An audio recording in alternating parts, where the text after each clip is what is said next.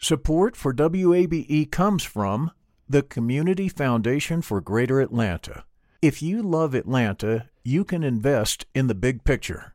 Learn more at cfgreateratlanta.org.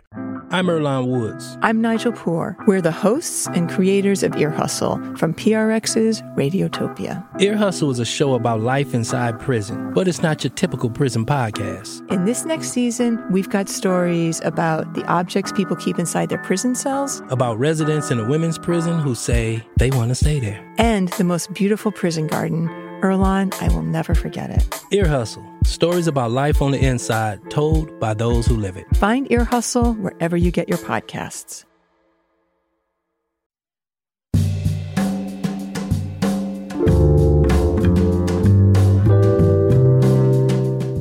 From WABE in Atlanta, welcome to this Tuesday edition of Closer Look. I'm Rose Scott. Coming up, a new report from Mental Health America ranks Georgia last in the nation for mental health care access. We'll dissect those findings. Also, after one week, we'll check in with DeKalb County Schools as their students and staff returned to in class instruction with mandatory masks. Superintendent Dr. Cheryl Watson Harris joins me. But first, this the Public Safety Committee of the Atlanta City Council heard a mixed bag of support and opposition to a proposed public safety training building on the old prison farm yesterday. Here's what they heard. With the continual uptick in crime, there is no question that we need this and we need it in this location now. We have greater need for more mental health training and that kind of thing so that situations can be dealt with in a non-violent manner.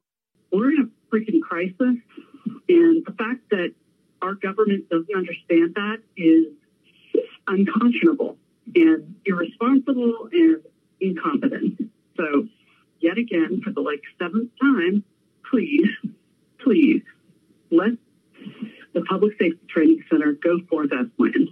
Investing in communities keeps us safe. Forests absorb carbon from the atmosphere and are one of our greatest sources of protection against climate change. We should not be bulldozing forests. We need the ones we still have. We know what makes Atlanta safer, and it is not more policing.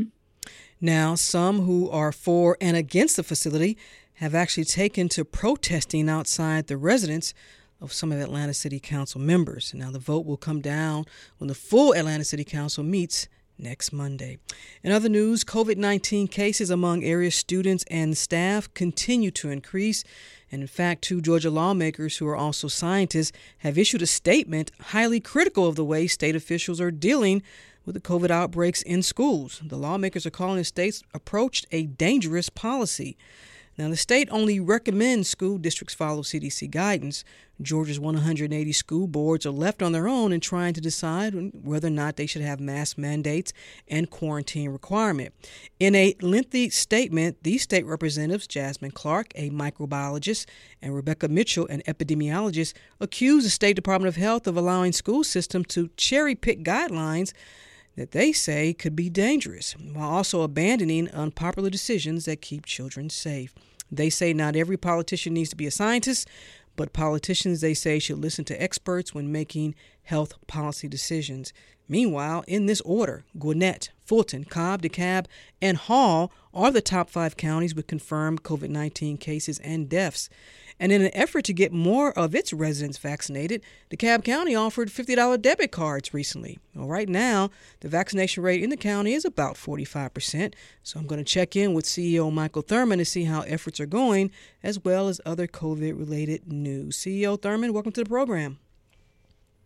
Good afternoon, Ms. Scott. Right now, DeKalb has a fully vaccination rate about 45%.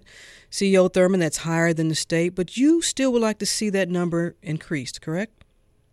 Absolutely. Our immediate goal is to reach 50, uh, at minimum 50% of our population fully vaccinated. That's our immediate goal. And those recent incentives that you have with residents, you were giving away $50 debit cards, was it successful, you think? Absolutely, we gave away the cards uh, on three sep- on two separate occasions, and each time we had an increasing number of citizens who stepped forward and got the vaccination. President Biden uh, last week asked local, state, and local jurisdictions to increase the incentive to $100, which mm. is what we'll be doing this weekend on Saturday. Oh, some news here. So you're going from 50 to 100. We're going from 50 to 100 uh, this Saturday, 8 a.m. at South DeKalb Mall between 8 and 1 p.m. This Saturday, August 14th. And how many will you all be able to reward with those $100 debit cards, gift gift cards? Uh, is there a max? No. It, it, anyone who gets the vaccination will receive a $100 prepaid debit card. Uh, we're working with the Atlanta Hawks. We expect to have Dominique Wilkins and possibly Dikembe Mutombo all there to help encourage citizens in DeKalb and out to come and get vaccinated those those implementations, those efforts um, likely might get some folks out. But look, listen, according to the state's vaccine dashboard, there is a disparity as it breaks down between race and ethnicity. When you look at it by percentage in your county, about seventy four percent of the Asian population is, is vaccinated, thirty six point five percent black, fifty three point seven percent white. 37.5% Hispanic and 22.9% identified as, as American Indian or, or Alaska Native. Those some very uneven numbers there. What else can the county do, CEO Thurmond? We have to continue to answer legitimate questions. They are questions that need to be addressed, but we also focus on populations of color, as you just mentioned, Rose, are lagging in terms of vaccination rates. We know we have to do a better job. Consequently, uh, we're going into the community. We're working with the DeKalb Board of Health as well as NACURA, one of the community health providers, to get the information out, to answer the questions, and to make the vaccine more convenient for those who have decided to step forward and get the shot. Are you also partnering with other as sectors in terms of the faith-based community. You mentioned having Dominique and Dikembe out there, former Atlanta Hawks greats, trying to get folks, you know, motivate folks to get to come out and get vaccinated. Are there other areas that you all need to maybe do a better job of, or just even in, improve in terms of getting folks vaccinated? Oh, you're right. Well, sometimes it's the message, sometimes it's the messenger. Mm-hmm. So we work with our faith leaders with food distribution and masks and sanitizers but we'll be reaching out to our faith leaders throughout the DeKalb County to help us. Uh, uh, two weeks ago, uh, we had a vaccination event, food distribution uh, at churches. Mm-hmm. So we know that we have to do a better. One thing we aren't going to do is, is just accept defeat and believe that there's nothing else can be done. We know we have to have more targeted messages directed at specific segments of the population that's not currently vaccinated. And meanwhile, CEO Thurmond, I do want to shift to another pandemic related issue, and that centers on evictions. Right now, we know there's another national moratorium in place. However, you all had implemented one immediately after that CDC moratorium expired. What resources do you all still have for those at risk for eviction? Well, thanks to the DeKalb Chief Judge Asha Jackson, uh, we were one of the first local jurisdictions to extend at a local level our moratorium. And what we did, we recognized though that moratoriums create very difficult financial burden for landlords. Many mm-hmm. of them small landlord owners, what we call mom and pop. Mm-hmm. So we increased the amount of funding and support that's going to landlords. Twelve months full rent plus three months prospective rent that goes directly to uh, landlords, regardless of the amount. So we want to help landlords keep families in safe, secure housing. And there were some reports, uh, not only through the AJC, but other media outlets reporting that Georgia overall, with all the money that it received from Washington, we're talking about over $500 million, CEO Thurmond, that just a small percentage, maybe less than 7%, had actually been dispersed. What do you make of that? Well, it's tough, bro. I've set up food distributions, uh, uh, loan programs for small business owners. We've distributed masks. We've done so many different things, created jobs, virtual jobs for youth. Nothing has been more difficult than setting up this particular program. In DeKalb, we also had an international cyber attack mm-hmm. that locked down our system for about six weeks. But we are up and running now. We are distributing about seven to eight hundred thousand dollars a week in rental assistance now that we're up and going. Uh, the most recent numbers, we've helped nearly 900 households and distributed about $4 million. So things are picked up. We're moving in the right direction, but it's been a heavy lift to get it up and going. I'll just be honest. Well, and listen, in terms of directions, we're not moving in the right direction in terms of increased cases nationally and obviously in the state here as it relates to the Delta variant. Listen, so much is made about mandatory mask. Yes, no. Your thoughts on all that? Governor Brian Kemp is not in favor of mandatory mask. School districts are going to leave it up to themselves. What's your take on all of this?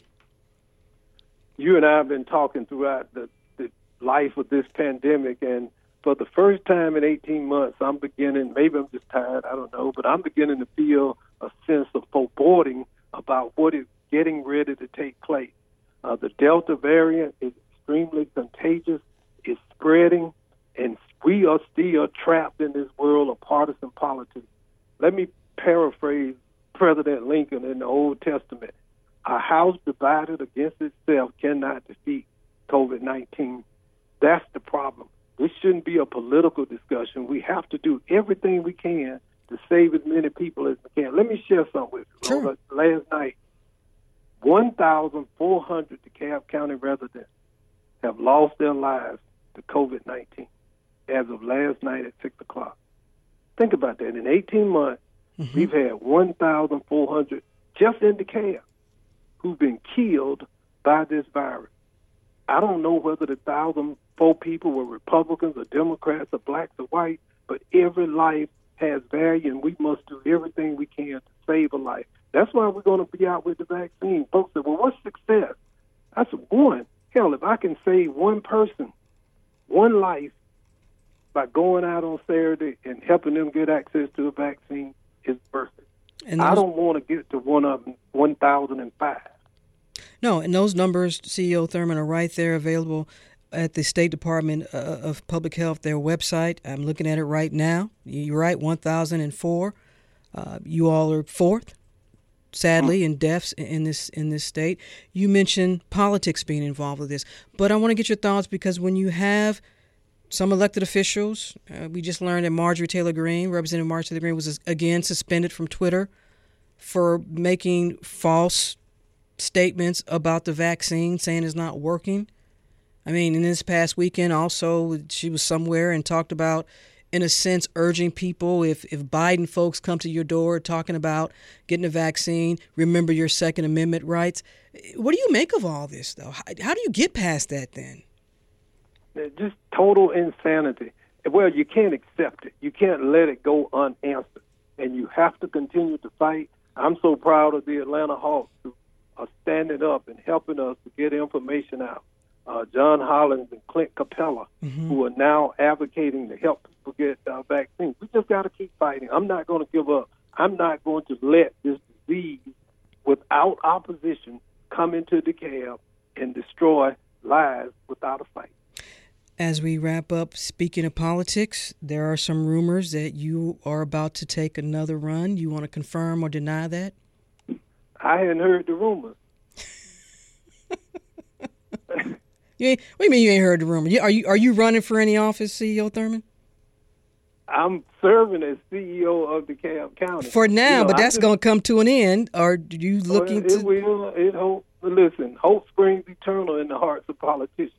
But right now, I'm focused on getting as many people as I can out South of DeKalb on Saturday from 8 a.m. to 1 p.m. Dominique Mutombo will be there. Uh, we'll be there working with the Board of Health and Macura to provide tests and vaccines. We're going to save some lives on Saturday. That's what I'm focused on. Have you done any testing in terms of fundraising to see if there's support out there for you while you're still working to save lives and do everything else in DeKalb County, which I know your residents appreciate? I'm old school. I think you have to earn the right to lead mm-hmm. or to even have other leadership ambitions. I'm focused. I'm working. You know, Ro, we've been in this together. We, we were there in March and April mm-hmm. and all through this pandemic. And I'm just going to continue to stay on this wall and protect the city that's elected me to serve. DeKalb County CEO Michael Thurmond, as always, we appreciate you taking the time. Thanks for the update on all things COVID in your county. Thank you. Thank you, Rose. Thank you.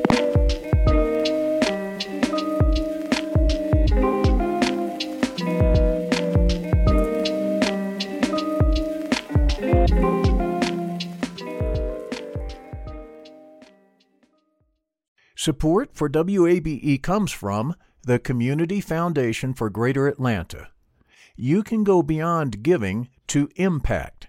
Learn more at cfgreateratlanta.org. The field of mental health counseling is growing rapidly, and Richmont Graduate University can equip you with everything you need as a licensed professional counselor while integrating your faith into your clinical practice. Programs are offered in Atlanta, Chattanooga, and online. Apply today at richmont.edu. That's R I C H M O N T.edu.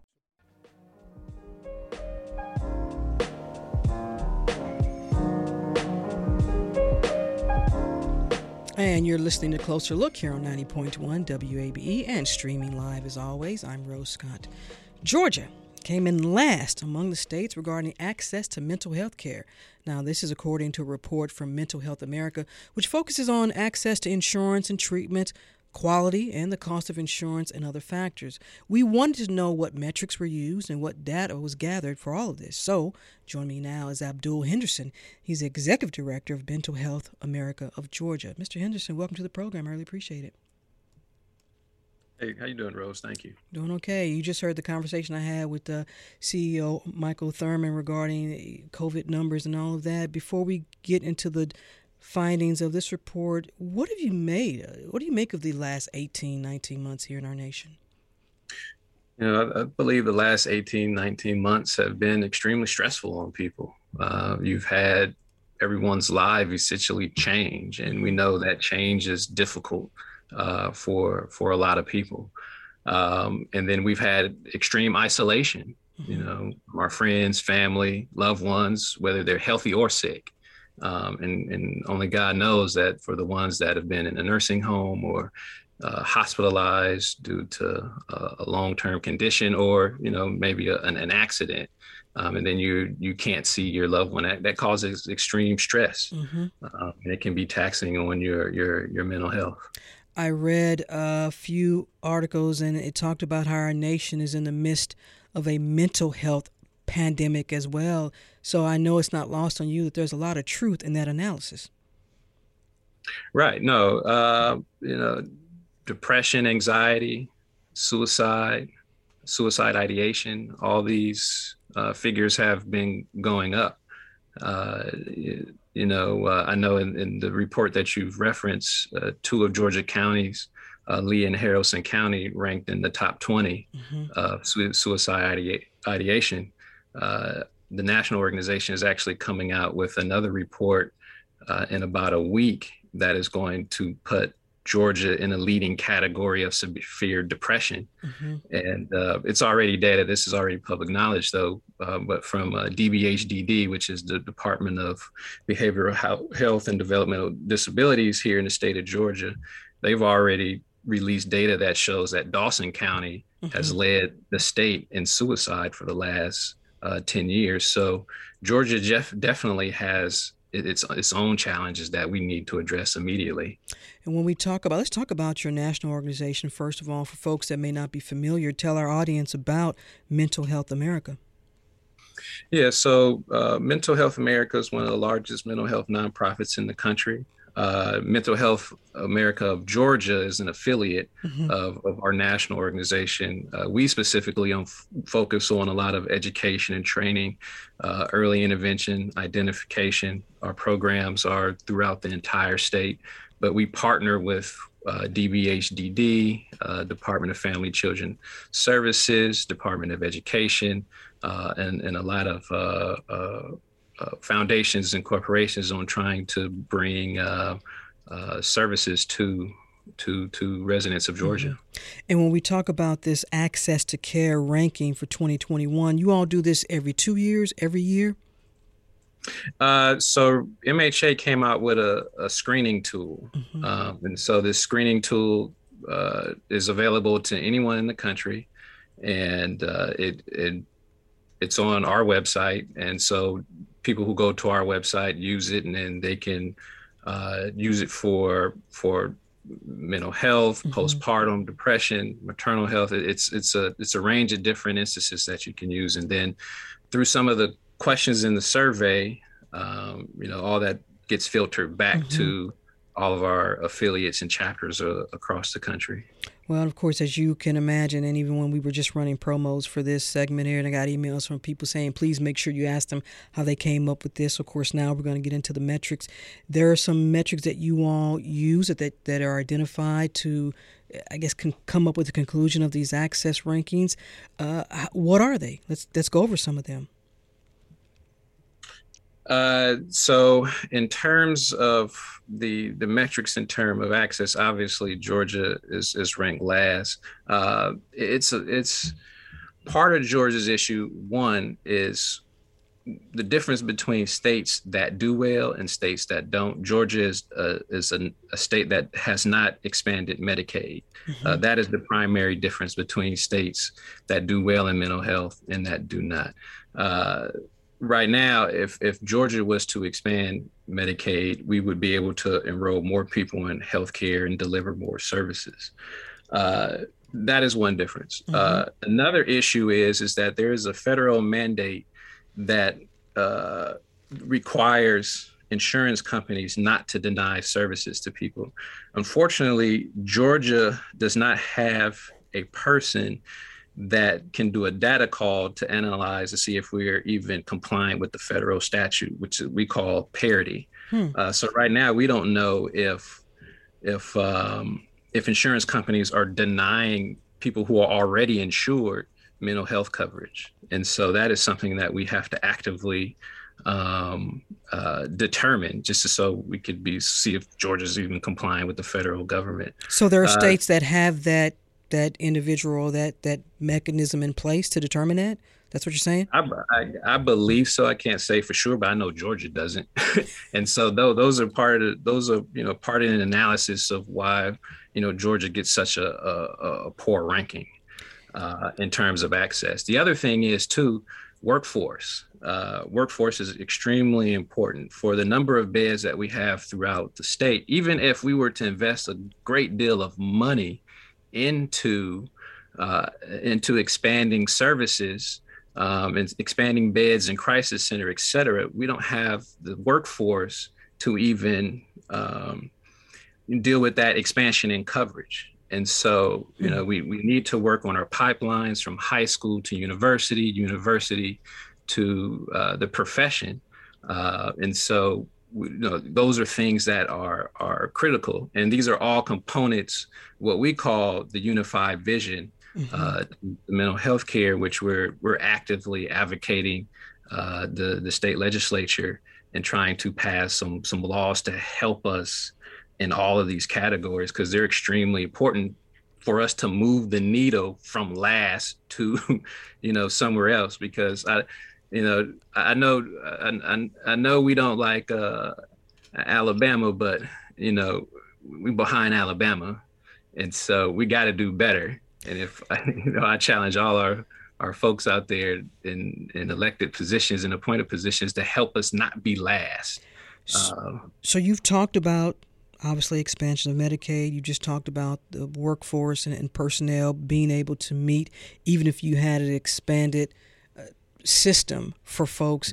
And I'm curious because even earlier today, at the time of this broadcast, Vice President Kamala Harris, uh, in talking and trying to get folks to sign up for a health care, what formerly called Obamacare, uh, you all look at then just very simply those who have insurance and those who don't have insurance, whether it's being underinsured or uninsured. That I'm sure is a factor as well. Yeah, uh, being insured underinsured is is a factor, right? Some some uh, insurance coverages don't provide comprehensive mental mental health coverage, um, and and and so that that is a, a determining factor uh, in that. Um, you know, I, I, know Georgia definitely needs to to we, we have some issues here. It's mm-hmm. apparent, and it's not just here. It's it's it's nationally.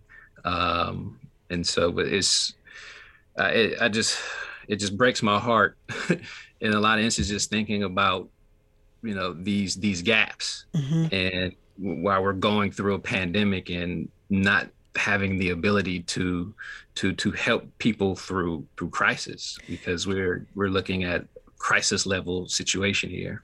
In just a moment, I'm going to speak with the DeKalb County School Superintendent. I want to focus on our youth for a moment and our children because in part of these measures that are making up this this access ranking, you all talked about uh, students identified with emotional disturbance um, for an IE, which is IEP, which is which is an individualized education program, and children with private insurance that did not cover mental or emotional problems as well.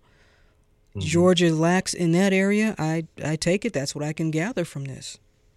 Oh yeah, absolutely. Uh, one of the things that we're extremely concerned about, especially as uh, children are returning to uh, to school, is you know if you haven't if you've been suffering from a mental illness throughout this pandemic right mm-hmm. and then now you're you're emerging and going back into uh, to society with untreated uh, with an untreated condition that energy has to flow out somewhere right mm-hmm. and so right now we don't necessarily have the, the the tools and resources in place to help uh, young people redirect that energy to to have the tools necessary to cope with these issues. Uh, I know our organization, uh, we we do a lot of work with uh, with youth through our Kids on the Block program and, mm-hmm. and helping them to identify and, and, cope with with mental illness. But the problem is, is this is it's not enough tools out there for for everybody. Mr. Henderson, you all, Mr. Henderson, you all have identified you know why Georgia ranks last in terms of, of access to, to mental health care. What solutions are y'all offering? I know we t- you just gave a few, but is this more of the state legislature? Is it who's who's running the states? And then does it come down to Democrats and Republicans? You don't want to make it out of politics, but listen, when it comes to health care, we, we have to be honest. It's been about politics the last 20 some years, if not further than that. So, wherein lies the solution here? Uh, you know, that's a great question, and I, I believe the solution lies in, and we all have a part, right? Uh, you know, it's a public-private partnership that needs to to happen. Uh, we need corporations and foundations to get more involved in mental health. Uh, we need the General Assembly, the governor, to become more active and and injecting more resources into it. Like prime example number one, like the governor uh, has this access to up to 4.4 billion dollars in American Rescue Plan funding. Mm-hmm. Uh, he's highlighted three buckets, but none of them are towards public health. Um, they're still using the the investment in uh, the, the COVID, the 300 million that came in through through COVID funding.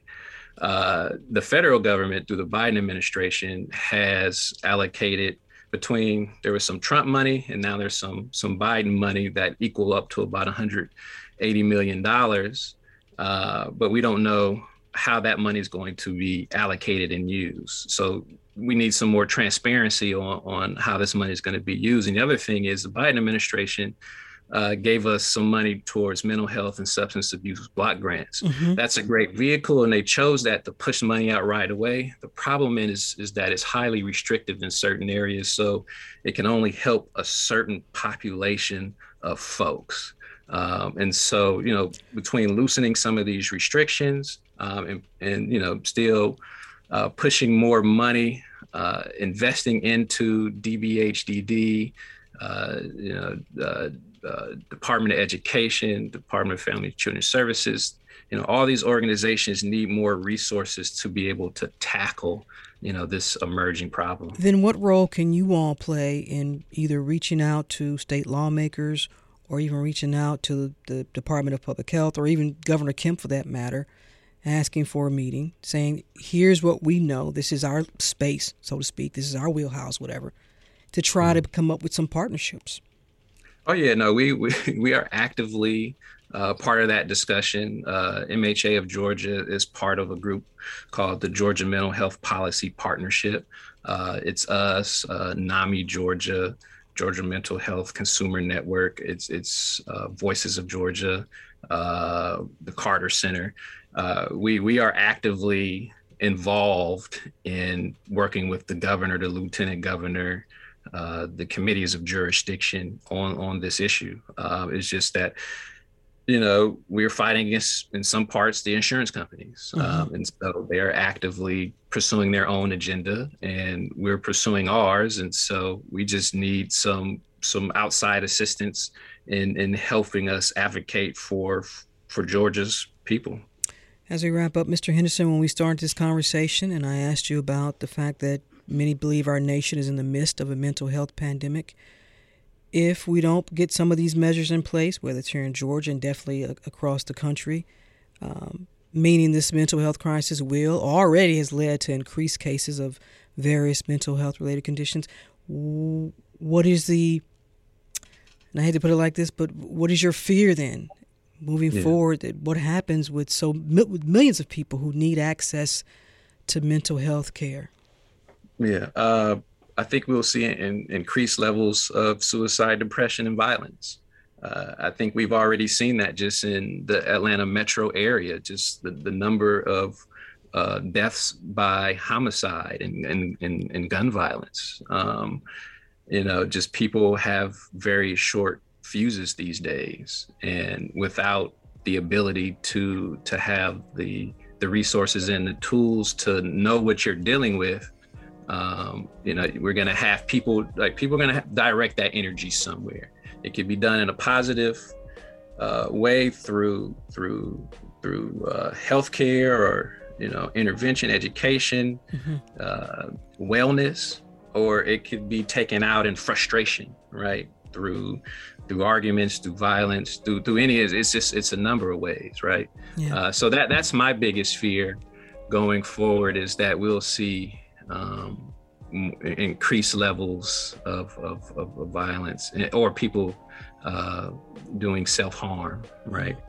Um, so and substance abuse. So mm-hmm. Abdul Henderson, executive director of the Mental Health America of Georgia, its affiliate from Mental Health America, again talking about the report where Georgia came in last among states regarding access to mental health care. We'll have a link to that report on our website. Mr. Henderson, thank you so much for taking the time. I really appreciate it.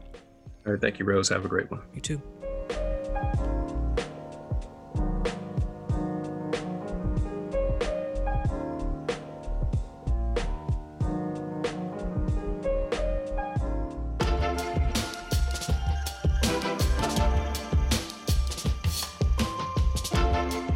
And Closer Look continues now. This is 90.1 WABE, Atlanta's Choice for NPR. I'm Rose Scott. Some Georgia hospitals are overwhelmed with COVID 19 patients as infections and hospitalizations continue to rise rapidly across the state. Administrators, actually from four coastal Georgia hospitals, warned, gave warning at a press conference yesterday that their institutions are running out of beds for new patients. The region has been on the front line of an infection wave that has spread north out of Florida over the past month. And Georgia's rolling seven day average for new positive tests is nearing 5,700, the worst since February 1st. And as mentioned earlier, COVID 19 cases among area students and staff continue to increase as well. School districts are allowed to implement their own safety protocols, and we've been checking in with area districts. Joining the program now is the superintendent of DeKalb County Public Schools, Dr. Cheryl Watson Harris, as always, thank you so much for taking the time. Boy, you just can't escape me from day one. You've been, I've been on you, right? I was gonna say I actually haven't heard from you in a while, so oh, it's good so to you, be with you. You get nervous, huh? Uh, no, no, I'm ready. let's go back. It's been one week. Uh, how would you assess uh, that? That you know, last week, the first week, over your overall your thoughts on how it went. You know, tell us what what what were you thinking here? I appreciate it. Um, I think overwhelmingly, we had a very strong start to school. Um, we know that many of our scholars had not been um, in the face to face option in our school buildings for, for over a year. Um, and we had uh, 86% of our students um, return last week. Uh, teachers and staff members were happy to receive our scholars, uh, and we just saw that the magic of school happening. Were there bumps in the road? Absolutely, but um, we were prepared to respond uh, quickly and timely, and I'm, I'm, I'm very proud of the efforts of the team. We should note uh, masks are mandatory, correct? Just want to get that out the way. Yes, ma'am. Uh, we were uh, one of the, the first districts to uh, institute a mandatory mask policy. All of our students and our staff are wearing masks, um, which we know is very important as part of our mitigation strategies. Uh, but we're also building in mask breaks. So mm-hmm. we have uh, times when our, our scholars can go outside with their uh, teacher to remove the mask as long as they're socially distanced. Um, but we're continuing to just monitor the numbers and monitor where we're going. Um, because again, you know, the safety of our students and our staff has to be our number one priority. In speaking with some other area superintendents, they talked about receiving messages from parents who said, Hey, I'm in favor of masks. That's great some said if you continue with mask, mandatory mask mandates, I'm not sending my child back to your district. Did you hear any of that? Um, early on, uh, we did hear uh, from many families that were against the mask policy. Um, but I have to say that overwhelmingly, the messages that we received were thank you. Thank you for uh, instituting the mandatory mask policy. Um, that doesn't mean that anyone's opinion is better than the other. Mm-hmm. Uh, we, we, heard and we respect the opinions of all of our families. Um, but I will say, as uh, we see numbers rise, uh, I also see a reduction in the number of families who um, have concern about the mask. But there are some families who still uh, are not in support of the mandatory mask policy. According to the district's latest report, there were a total of 213 COVID 19 cases from July 1st to August 6th. That's the latest information we could find on your website. Has that number changed to your knowledge? Uh, yes, the number has increased. Um, I don't have the exact number for you right now, but mm-hmm. we continue to update our website. Uh, we look at each and every case uh, and work with our DeKalb Board of Health to uh, determine next steps once there is a positive case. And we continue to educate our staff and our students about how we stay safe. We uh, have um, continued with our no volunteer or visitor policy that mm-hmm. we had in place last spring to bring down the number of, of variables, um, as well as uh, continuing to work on making testing available to our staff and students, as well as access to the vaccine for those that want that, and educating our staff and families um, so that they can make the most informed decision regarding the vaccine for their families. Uh, Madam Superintendent, is there a certain number of cases, however, though, per school building that would maybe prompt you all to, to have to shift? To virtual for some time. You know, you look at the numbers, and some schools there are no cases, and some schools, mm-hmm. I think it was one of the middle schools, you had seven cases. So, is there a, a, threshold that you all are, are, are looking at here? Mm-hmm. I, I, wish it was that simple. Mm-hmm. We have to uh, take each case by case. And um, as I shared, we work with the DeKalb Board of Health to make the necessary decisions based on um, you know, the guidance from the uh, DeKalb Board of Health to determine what decisions we will make. Um, but again, we, you know, we we have been as a system very conservative and cautious um, and making sure that we're always keeping the safety of our students and our staff as the number one priority, but not doing that in isolation. Mm-hmm. We have to do that, you know, with the guidance um, of the DeKalb Board of Health. Well, that being said, in terms of, we know some school districts have had to, for some schools, they've had to, I guess, quarantine is the best word. Um, you haven't had to do that yet? No, we uh, we haven't had to uh, shut any school down. Mm-hmm. Um, we have had cases where uh, certain individuals had to um, be quarantined, in, you know, in their homes uh, based on the information uh, and the guidance that we receive from the DeKalb Board of Health. Um, we're, we're trying really hard. We, we, we know that our children, the majority of them, do better in the schoolhouse. That's true. We know. I was listening to your earlier uh, your guests from earlier about the impacts on our mental health, our social emotional health. You know, we're better together as a community, mm-hmm. and we want to keep the children in the school building. Um, and it, we have to, you know, work as a community to be as responsible as we can and to implement the mitigation strategies so that we don't have to close down schools or go back into the virtual space. But if that is, you know, where we get as a as a community, um, we're prepared we learned so much from March 13th. Uh, you know, a year and a half ago, mm-hmm. and um, uh, we have to be prepared. My new thing that I tell my team is we can't just have a plan A. We have to have a plan A, B, C, D, and E, and be ready to execute on each one of them um, should the um, should there be a need. Let's shift for a moment and let's talk about now the students and as they are getting reacclimated, I guess, back to being in the buildings in the classroom. Assessments. You know, we le- we know so much about learning loss over the summer. Um, at what point, if maybe educators have already begun this, will you all begin to look at how do we assess students for learning loss and, and then from there be able to have a plan because it's going to be different obviously for, for every student mm-hmm. i think i told you this before. You should have been a teacher because you always right on time with the plan. And you think so much like an educator so i always appreciate that. Absolutely. I mean we put in place a 10 day plan mm-hmm. when students first arrived and we're you know we're on the second day of our second week. Um, and the goal of these 10 days is to assess our students first and foremost to see how they're feeling uh, you know, uh, for many of our scholars, we don't know what kind of impact or trauma they've experienced as a result of this pandemic. So we're just checking in informally and even formally on, on how children are feeling um, and making sure that they feel safe and happy to be back in the schoolhouse. Um, and then we're uh, beginning, we started our formal testing um, yesterday, our, our formal uh, MAP uh, testing, uh, but we've also put in place informal assessments, just kind of quick ways for teachers to check in uh, where children are in terms of the grade level standard.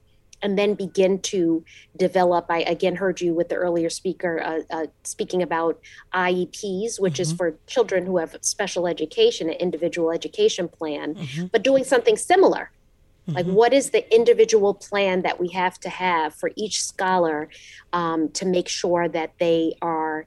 Uh, I don't really like the word remediate, but sure. that we're remediating while we're accelerating. So we do have to fill in those gaps, uh, but we also have to hold the children to the highest standard, grade level standard, so that they don't fall even further behind. And that's what our educators are really engaged in right now. And those super- diagnostics. And Superintendent Watson Harris, DeKalb County, as you know, is also a county that is dealing with some other, as we call, quality of life issues when we look at risk those households that are at risk for eviction. Then you look at just the the health impact in terms of households that might be impacted by COVID. Perhaps someone is unable to work. All these wraparound services then come into play. Mm-hmm. You know, probably more than ever for any school district, particularly urban school districts, more than ever now. And and you all, like everybody else, y'all been receiving some money, which is a good thing. Um, are you able to assess already that you're going to probably have to increase some of these wraparound services to help students of households that are facing these other quality of life issues? And look, evictions is one. Let's be really mm, clear. Absolutely. And uh, what I uh, have said often is that uh, yes, the pandemic has illuminated these issues, but we know these issues have been in place for a very long time. And uh, it's our responsibility as a school system, as a larger DeKalb County, and we're so fortunate to have such a supportive um, community that we have to band together and, and stand in the gap for many of our families. So we've uh, already begun a lot of things. One is uh, you know, for families who don't know how to access or even navigate or find the resources that we have, we're going out into the communities. Mm-hmm. So we have teams that are going out to apartment complexes, to community centers. Um, we got a grant. Uh, we're, we're outfitting a bus, so we'll be DeKalb County School on Wheels going out. I will be on the bus um, occasionally, and when my schedule allows, uh, to go out into the communities um, to offer resources in real time, like we've been doing, uh, boxes of food, school supplies, etc., but also um, opportunities to link to other community organizations that can help longer term. Um, the other thing I would really love to lift up, and I'd love to invite you um, to our first Safe Center. Mm-hmm. Uh, we have a new Safe Center at Cross Keys High School where we have a lot of families that we know are in need there. Mm-hmm. Uh, the Safe Center includes a clothing closet, a food pantry, immigration services, GED classes. Um, I like to call it the place so that our families and students can always say, I know where to go mm-hmm. if I need uh, help. Also, a social worker, full time social worker there. Um, and our hope is to have a safe center and you know, expand to a safe center in every region of, of the school department um, as a hub for our families. And before I, I, let you go, I want to ask about resources then for your educators and your staff because they fall in that. Some of them may be at risk for everything we just talked about too. What are you hearing from educators in terms of their mental health and overall how they're feeling? Absolutely. And, uh, you know, I don't think it's any secret that nationwide we have seen people leaving the profession hmm. um, because this is, you know, it's a, it's a new day. Um, but we have champions who are committed to our scholars and who are pushing through uh, even the impacts that this has had on them personally. And it's our responsibility to be able to give back and care for them. Um, we're fortunate that our Board of Education adopted our budget uh, last evening. Um, and in our new budget, we have uh, identified personnel uh, as wellness coordinators mm-hmm. who can offer supports uh, to our teachers proactively in terms of mindfulness practices, yoga practices, just overall well being. Um, and then a, a, wellness coordinator on our human resources team to help uh, staff that are in more acute situations, things that would be maybe more confidential so they have a next step as well. And I've been had this uh, this conversation earlier too, and, in dealing with this pandemic, and whether it's with school districts or healthcare, what have you, just that politics has gotten has gotten in the way. Many believe politics has gotten in the way of, of really what's important as the nation deals, and the world for that matter. But as this nation deals with the pandemic, um, your thoughts on all of that? I mean, you got governor, you got the governor in Florida talking about you're gonna hold people's paychecks back if they support masks and all that. You know. Well, I think you know it's a very interesting time uh, in in our country. It's a very interesting time in education. I told my staff we had our summer leadership institute uh, a, a, couple of weeks ago, and I told them, you know, that I have to count on them to do their job, and and they have to count on me to do mine. Um, and as the superintendent, it's my responsibility to stay abreast of, of what's happening nationally, to learn from best practices, um, and to collaborate with my colleagues. So, uh, all of the superintendents in the metro Atlanta area, you, we uh, meet regularly to talk about these issues and um, make suggestions about what we need in terms of supports. But um, you know, it's it, it is definitely an interesting time, and I'm just really proud of all of my colleagues across uh, Metro Atlanta, Georgia, and, and, nationally that are, you know, navigating through this in the best interests of their students. So, who is your support system other than superintendents? Uh, my staff. I have an amazing team. Mm-hmm. Uh, definitely. Uh, we have, I think it's specific to this pandemic and navigating through this. Um, we've had an, an amazing uh, medical advisory committee um, that uh, I have to give them so much credit and, and thanks and gratitude um, because I'm not a medical expert. I'm mm-hmm. an educational expert. And, um, you know, I had to have their uh, guidance and uh, advisory as well. And thank God I have a, a, beautiful husband and three children that I get to go home to um, at the end of the day. But, uh, you know, just seeing the smile on our students' faces and the amazing staff, that that's what gives me support uh, and uh, enthusiasm and energy to get through uh, the challenges. All right, Superintendent of DeKalb County Pub- Public Schools. Dr. Cheryl Watson Harris, as always, we appreciate you taking the time. Thank you so much. Thank you. I appreciate you. Have a great day. You too now. Bye bye. And that's it for this edition of Closer Look. A reminder you can always let me know your thoughts on today's program or any other program.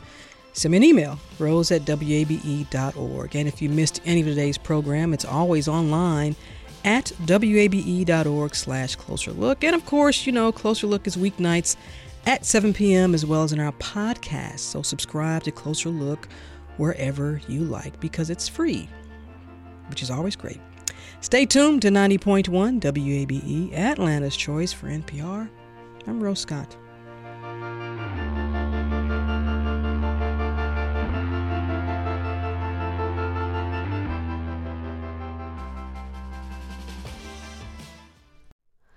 Hi, it's Terry Gross, the host of Fresh Air. We bring you in depth, long form interviews with actors, directors, musicians, authors, journalists, and more. Listen to our Peabody Award winning Fresh Air podcast from WHYY and NPR. The Gold Dome Scramble podcast is now plugged in, a WABE Politics podcast. New name, same on the ground reporting from us, WABE Politics reporters Sam Gringlas and Rahul Bali. We'll cover local, state, and national politics as we talk to politicians and voters to break down each week's biggest headlines. New episodes drop on Fridays. Listen and subscribe at WABE.org or your favorite podcast platform. WABE.